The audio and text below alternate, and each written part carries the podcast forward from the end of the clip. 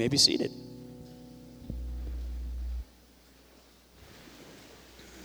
Good morning. I'm Pastor Joe, and uh, I just want you to know that your life matters. You personally. Not just the person next to you, but yours. We, uh, we gather and we pray at 8.15, and anybody's welcome to join us for that. But one of the things that kind of rose to the surface today in prayer was that we asked the Lord to open our, our eyes and our hearts today and I love how the Lord connects connects people. Brennan wasn't with us in that prayer time. He was in here with the worship team preparing. You've made it this far. You're here today. The next step of being willing to be open is on you as well. God's got something for you. I'm not exactly sure what it is. I wish I could tell you that. But He's got something for you, and He's always faithful as we've sung. I want to. Uh, we've been doing some work behind the scenes that you might not have noticed, but when you came in, if you came down the Ellery wing, which is right outside this door over here, you noticed some things hanging on the wall. As a staff and as a leadership team, we've started to say, okay, how do we engage people and give them spots to serve inside the local church and outside the local church? Well, this is the beginning of that. We've identified some areas of service, and there's little black cards. Black is just the color of the card. Don't read into it, okay? Uh, but we've got some black cards, and it, and it really identifies on the back under each one kind of what some areas in the local church might be to serve in there. And also, do you remember last summer when we spent like eight months studying spiritual gifts? Please say yes, otherwise, Pastor Tom has to start that next week again. Whew, you're off the hook, bud. uh, those spiritual gifts are going to come in handy because we've identified the gifts that might work really well in these specific areas. So take some time after the service as you're milling around and work your way down the Ellery wing and take one of these or two of these if they maybe pertain to you, if it catches your eye, if you're like, oh, leadership. Well, God's kind of naturally positioned me for that and gifted me in that maybe take that one home and start reading through it and start praying through it. And in the weeks that come, you're going to see some other areas that are going to start to, it's going to start to make sense as we move forward. But we know that God has called us to action. Faith is never static. So we're trying to help you identify ways that you might be able to serve inside the local church, but not just here at BPUMC, but all over the world. These are the first step in that. So take a minute, read through them. If it's not for you, then stick it back where it you got it from and leave it for the next person. But you each matter. God has created you uniquely. He's called you by name, Scripture says, and He set a course for life. And while that is unique to you, it's part of the greater whole of God's mission to advance the gospel in faith. So, after the service, don't all run out there right now just because it's hot in here, okay? Take a few minutes and uh, see what God might be opening for you. We've been walking through the prophets, and uh, the prophets. I met with a, a, a young uh, pastor this morning who is, is preaching in a, in a neighboring church, and, and she said to me, She said, I just feel like it's so heavy right now in the, in the teachings and the prophets. I'm like, that's the deal with the prophets. If you want to just feel good, then you spend time only in the New Testament and you miss the depth and the, the width of God's love. And you miss kind of what God has done from the very beginning at restoring his people. And grace, as uh, Dietrich Bonhoeffer, I think, said, is cheapened. So we're sticking with the prophets for a little bit. Today we go to the, the largest book of the prophets in the Old Testament. His name's Isaiah. Um, and you might know Isaiah. It's, it's, a, long, it's a long book, and it's, it's kind of hard to read, to be honest. I mean, and, and that's, at least from my vantage point. Maybe it makes perfect sense to you, but Isaiah is a difficult book for me to read and to process. So I've really got to spend time there and do a little bit of study outside of just the Bible so that I can understand what the heck is going on. And uh, so we're going to dive in today, and, and, and I'm grateful that we're only starting at verse 1. we're starting right at the very beginning. And Isaiah comes right after uh, the book in the Bible called Song of Songs. And uh, if you haven't read Song of Songs, you should. If you've read it, you know exactly why maybe we should read it. It might make you blush a little bit. Song of Songs is one of those, those works in Scripture that are like, wait a minute. Why is he talking about the opposite sex like that? God has uniquely created each of us. Isaiah falls right after Solomon's gift to us.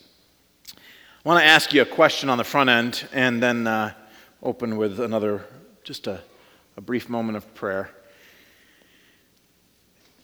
What sin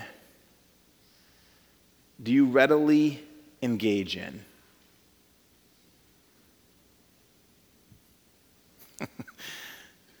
you don't have to come up here and tell everybody unless you would like to do so. Confession is a healing process. What's kind of your go to sin?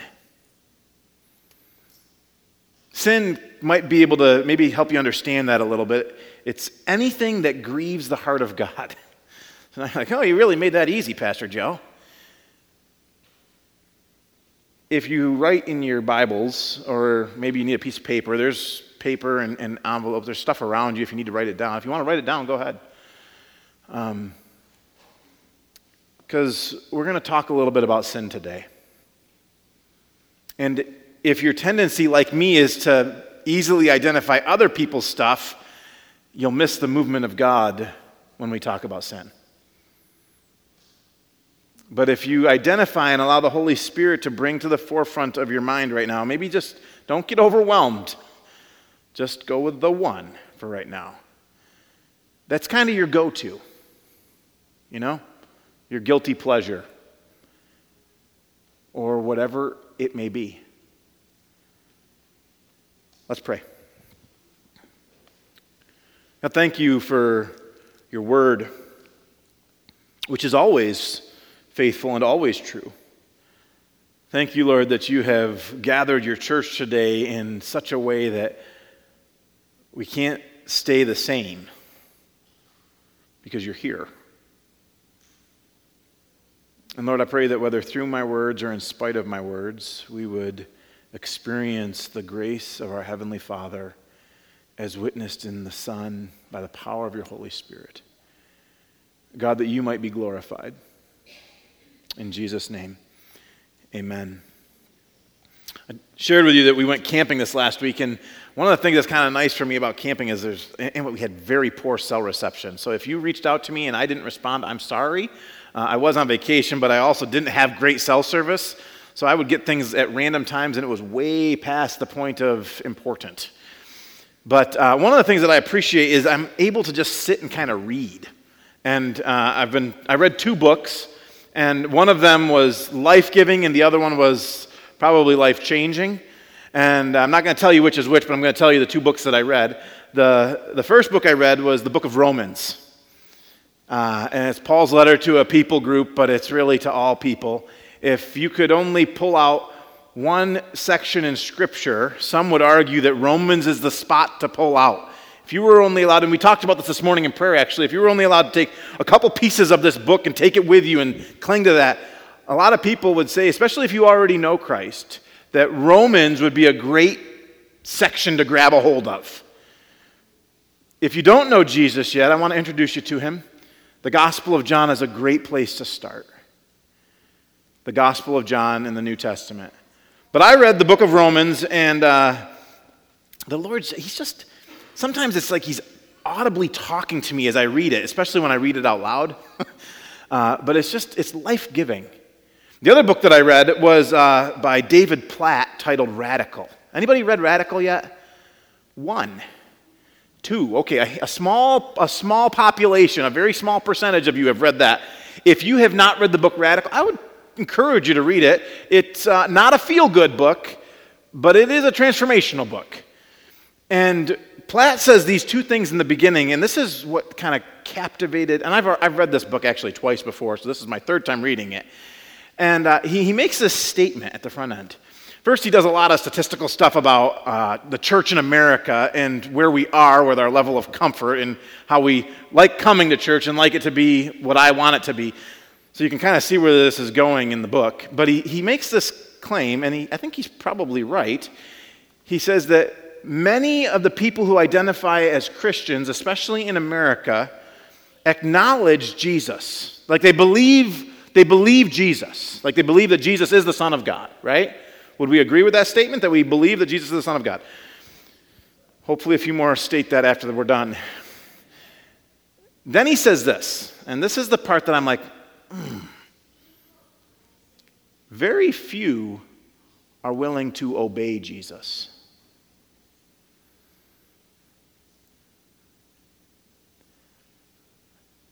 I'm not going to ask your assessment on that. You can just chew on that a little bit.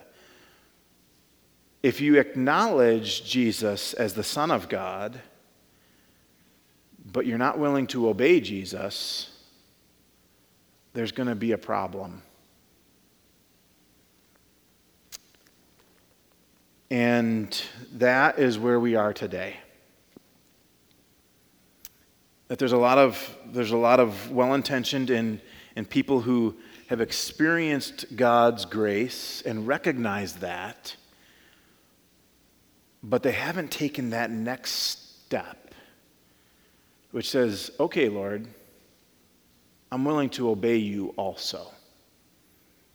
I preached a sermon a couple of Christmas Eves ago, three, I think it was, maybe four. This was before COVID, so a few years ago.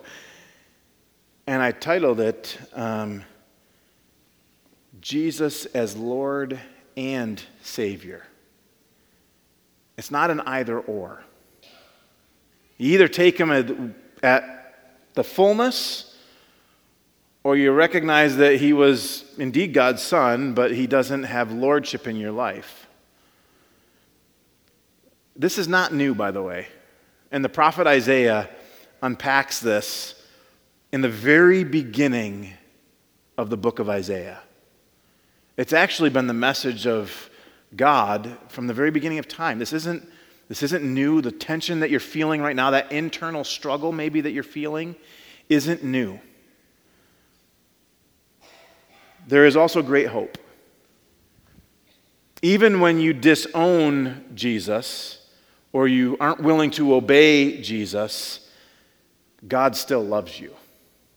Because that's in the character and nature of who God is. He can't not love you, actually, because that's who God is.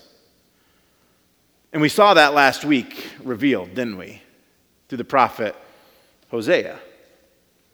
If you brought your Bibles, we're going to read the first verse and then we're just going to skip ahead. And I'm just going to give you a little bit of a backstory. Isaiah, the first verse, is really unpacking the authority of the text that we're about to read and creating some. Um, this is really who I am, and this is really when this was taking place. I mean, the struggle about is the Bible accurate or real or are the writings real? This is not new either. That's why Isaiah writes these things in the very first verse. So he gives credibility to it, saying, Yes, this is indeed when this was written, this is to whom it was written, and it's by my pen that it's being written, essentially, right? It says this in the first verse says, The vision concerning Judah and Jerusalem, important, that's who he was talking to, right? He's, he's recording this for these people, Judah and Jerusalem, that Isaiah, son of Amos, saw during the reigns of Uzziah, Jotham, Ahaz, and Hezekiah. Those were all kings of Judah. So this was a pretty long vision that he had, and it was for a people over a period of time, right? And uh, we know that Isaiah was uh, young when this began. So the Lord started speaking in his life when he was a young man, maybe even a young boy. Okay? That's important. Sometimes I think, and this is me just kind of throwing this out there for you, sometimes I think the older we get, the harder it is for us to hear from the Lord. Maybe that's been your experience. Maybe as a small child, you felt like you had a very close relationship with God. But as time and life and things progressed, you started to feel this disconnect kind of like a callus, right? And it's been building. Isaiah was hearing at a very early age. And that, that voice continued because Isaiah did a few things that were really pivotal, and he invited others to join him in that. So today we're going to look at three things. The first is the significance of washing. COVID was really good for us. It taught us that we need to wash our hands. Yeah, amen. Some of you washed your hands a lot before, and you were like, finally, the rest of the world is caught up with me. Right? At any given moment, I can ask pretty much anybody in here for some hand sanitizer. Y'all can pull it out real quick. Right? Keep your germs away from me. I remember as a, as a boy, my mom would say, Did you wash your hands, Joseph? And I knew when Joseph was used that it was she meant business. And I would always, what's, our, what's the common response when you're asked that question? Yes. yes. Thank you. Exactly. Yes. What's mom's common response after that? Show them to me. and if you're pretty crafty and she knew you didn't really wash them, sometimes, but they were clean looking, she'd say, Let me smell them. I'm like, I could have, I, my standard response was yes, and then I'd be like, Mom, I washed them earlier this morning. What's the big deal? Right? They're still kind of clean. I can't see the germs on them. But we know that just because you can't see it doesn't mean it's not there. You can probably see the train of thought for what's about to take place. Just because it looks clean on the outside doesn't mean that it's clean, especially not clean on the inside. So, with that kind of thought process, we're moving into verse 10. And we're going to read the next uh, 10 verses. Isaiah unpacks that the people of Israel had abandoned God. They knew God, they received God's forgiveness, they received God's provision, but then when they thought they had it figured out, they ran away. Oftentimes this happens, and I'm not talking about your life, unless this fits, then maybe it's the Lord talking about your life, but oftentimes what I experience is people have a euphoric or a, a big experience with God in the midst of their valley. Because we cry out to God, don't we? And we're like, Jesus, help me. And all of a sudden, the Lord shows up in some way. And then we get back into life and we're past that crisis and we kind of get back to doing what we were doing before the crisis. My question for you is how'd that work out for you?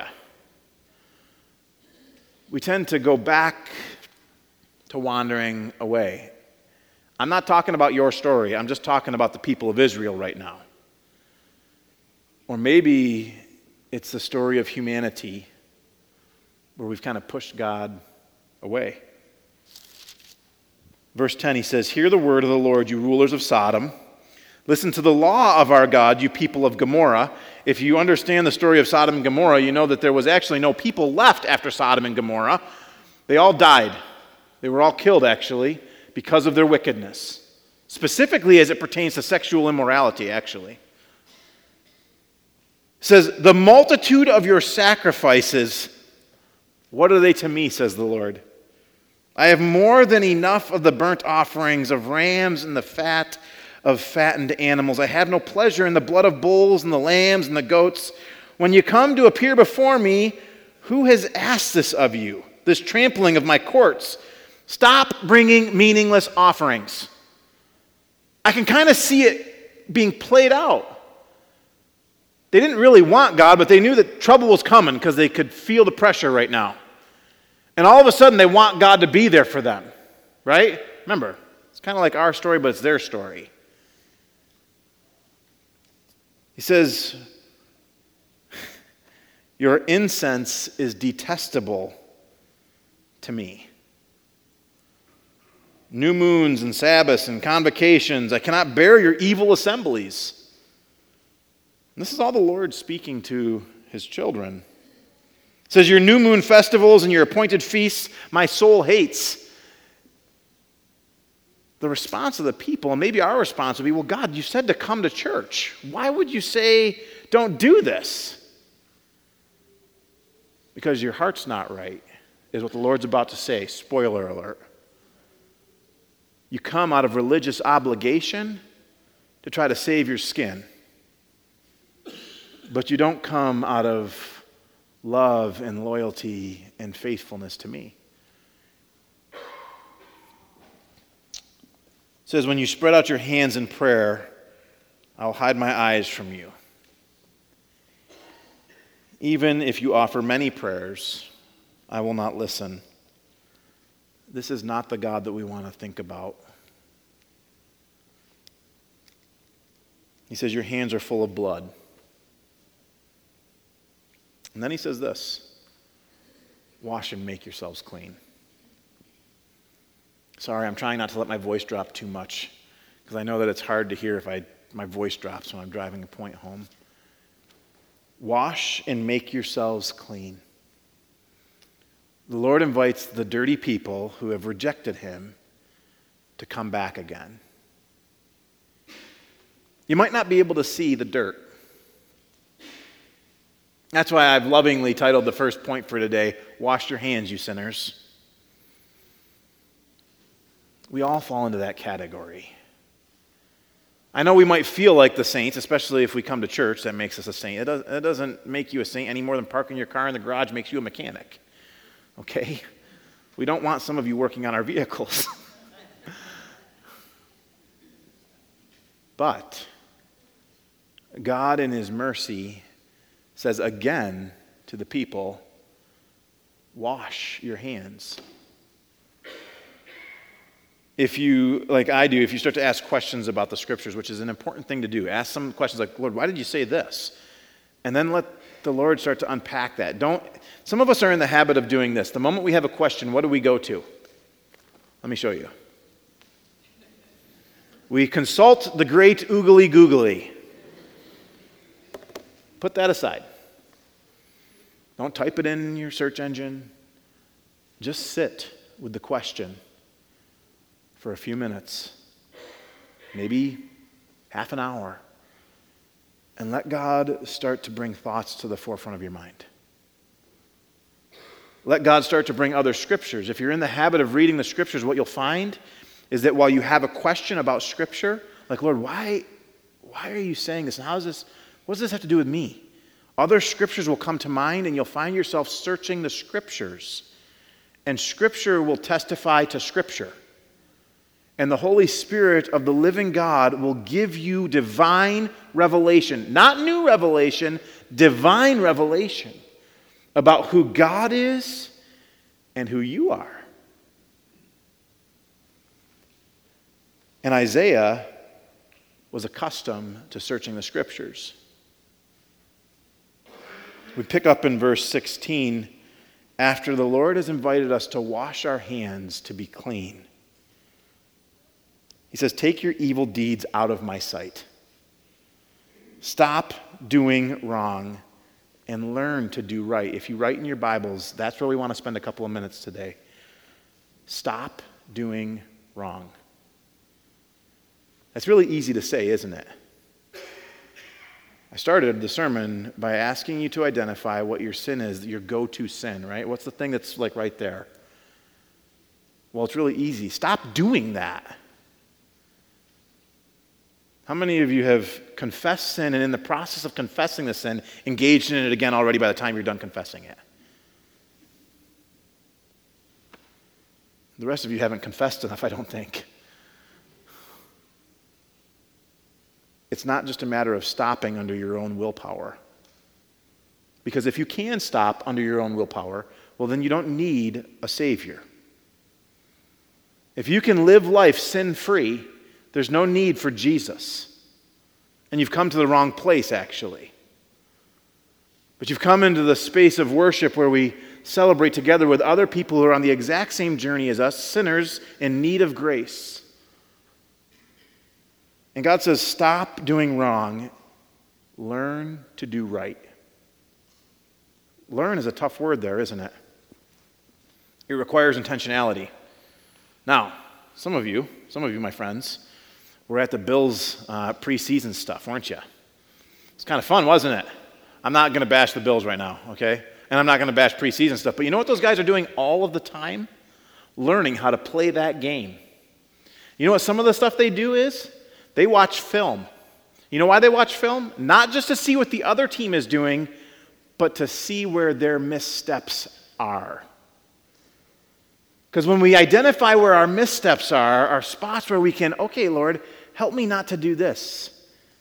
So we don't go in this direction any longer. We make a zag rather than a zig. And the end result, hopefully for Bills fans, is not just a championship title. We want the Super Bowl, baby.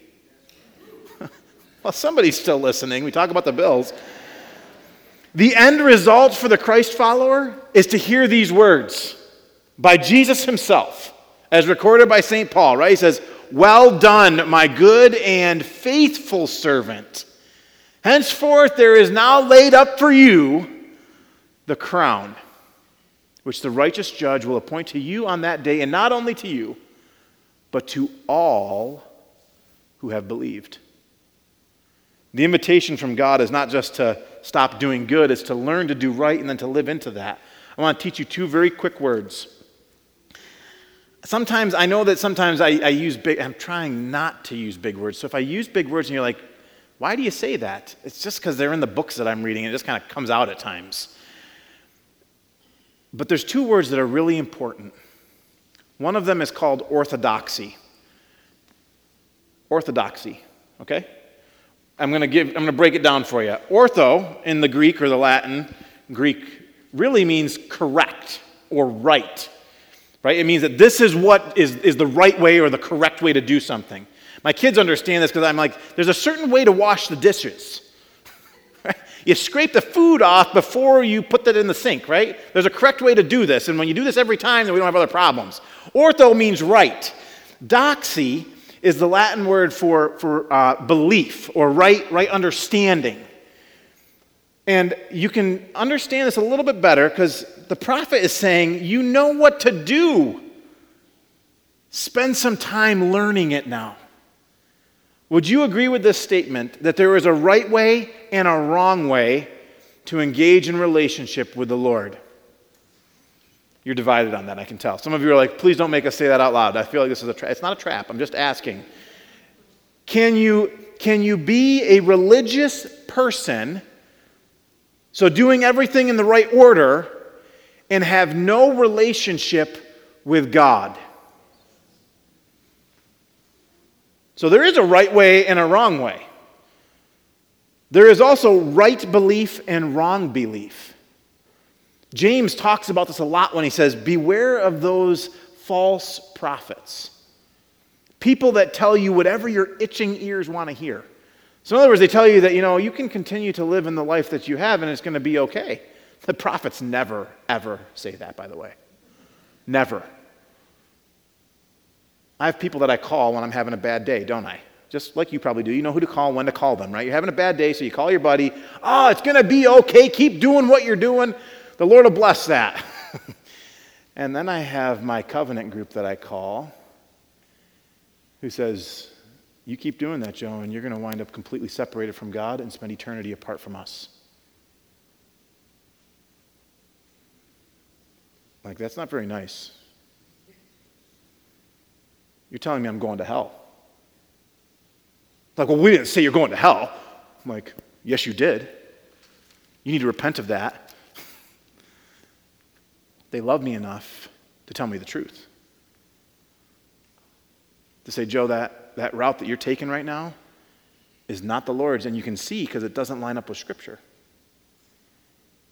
See, orthodoxy says that there is right belief the church at times has gotten this really good. We've been really good about our belief system. Like we can write it all down and we're really good about it, and we, and we get confined in the building and we're contained to each other and it's safe, right? The next word is orthopraxy. Ortho means right. Praxy, or let's, let's change that a little bit. It sounds kind of like practice, living, or how we do things.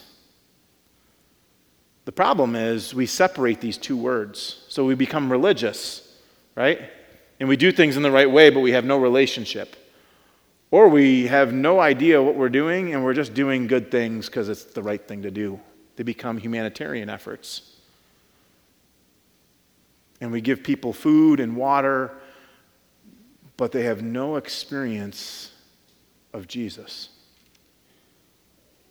They have no understanding of that which they have received. And this is where David Platt wrecked me again this week.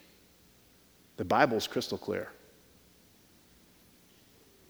that if we don't if we don't share the good news, that well intentioned people will spend eternity apart from God in the place that God has identified as hell.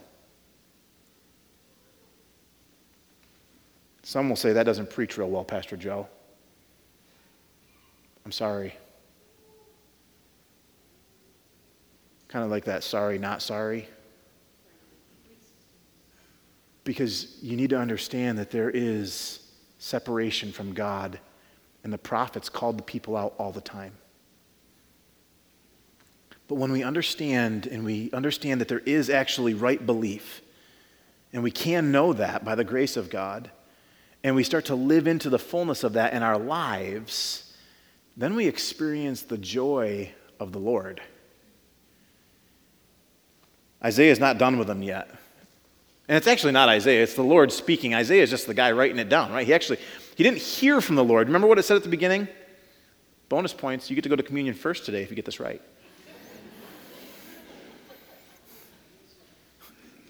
It's a vision. He saw. And then he wrote it down. And he says this at the end. He says, Stop doing wrong, learn to do right. He says, Seek justice. Always. I don't know if he was sharing with the prophet Micah or not right now, but that's been argued a little bit, okay? Micah 6. If you read that, like, seek justice, love kindness, right? Walk humbly with our God. I don't know if he's doing that, but he says, seek justice, encourage the oppressed. Did you hear that word there? Encourage those who are oppressed and defend the cause of the fatherless. Plead the case of the widow. Do good. This, there's, there's more of you. I can see you kind of scattered around a little bit. This crew right over here is going to take this to heart and engage in this this week as they defend the cause of the fatherless, as they plead the case for the widows and the orphans. As you love fully, you're going to have a unique opportunity to have children and adults experience Jesus through you every moment of every day. Royal Family's done that really well. There is no plan B. I mean, there might be a plan B for Royal Family. There's no plan B for God. You are the plan. I am the plan. And when we get our understanding of who God is right, and then we start to live into that and live out of that, actually, worship should be transformational, not just transactional. Then our lives reflect the glory of the Lord. And people say, I got to get what they got. I got to get me some of that. And he says this Come now, let us reason together. I love that too, by the way. It's like the Lord saying, Hey, come on, let's just have a conversation about this. We're going to reason together. There's really no debate on this. It's not one of those. It's like the conversation I have with my kids. Riley's really great. I'm like, Riley, come on, let's have a conversation. She goes, Dad, we're not really going to talk right now. What you're going to do is you're going to tell me what I'm going to have to do. I'm like, yeah, that's exactly right. But it sounds better when we say, Come, let us reason together. Right? Come on, let's reason together, says the Lord. Then he says this Though your sins are like scarlet, they shall be as white as snow. Though they are red as crimson, they shall be like wool. Listen to these next words. Wake up. If you're sleeping, come back. You want your life to be a reflection of the glory of God. You want to experience the good life with God. That doesn't mean that you're going to have all the great stuff here on earth. So stop thinking that way, okay? That's a lie. But it does mean that when that day of judgment comes that you will hear, "Well done, my good and faithful servant." And the only way that is going to happen, God gives it right here. It says if you are willing and obedient.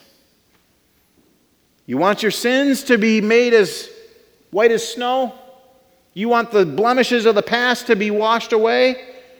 You be willing and obedient to my son. By the way, we don't live when the prophet Isaiah was writing this.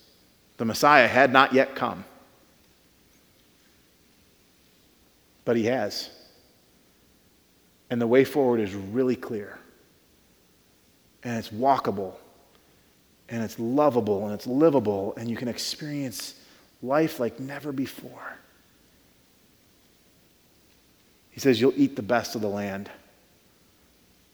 But if you resist and rebel, you'll be devoured by the sword. And I want to just close, not with Pastor Joe's words, not with the prophet Isaiah's words. Thus saith the Lord. Not me, not a kid from Jerusalem. Thus saith the Lord. Jesus, thank you for inviting us to a space today that is probably uncomfortable.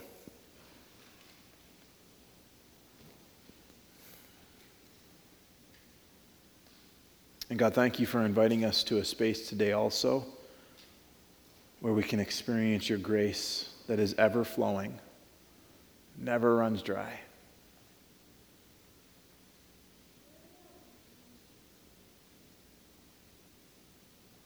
Sometimes, like the prophet Isaiah church, the Lord shows me things. And I don't like see uh, people's faces, but I know there's people there. It's, it's kind of cloudy. Some of you right now are navigating this holy tension, which says, God, you're speaking to me, and I don't want to engage. And I just want you to know, I want you to hear from the Lord that the Lord loves you and desires to walk with you. And if you will grab a hold of the hem of the garment, he will set you free. Father, be glorified today. In Jesus' name, amen.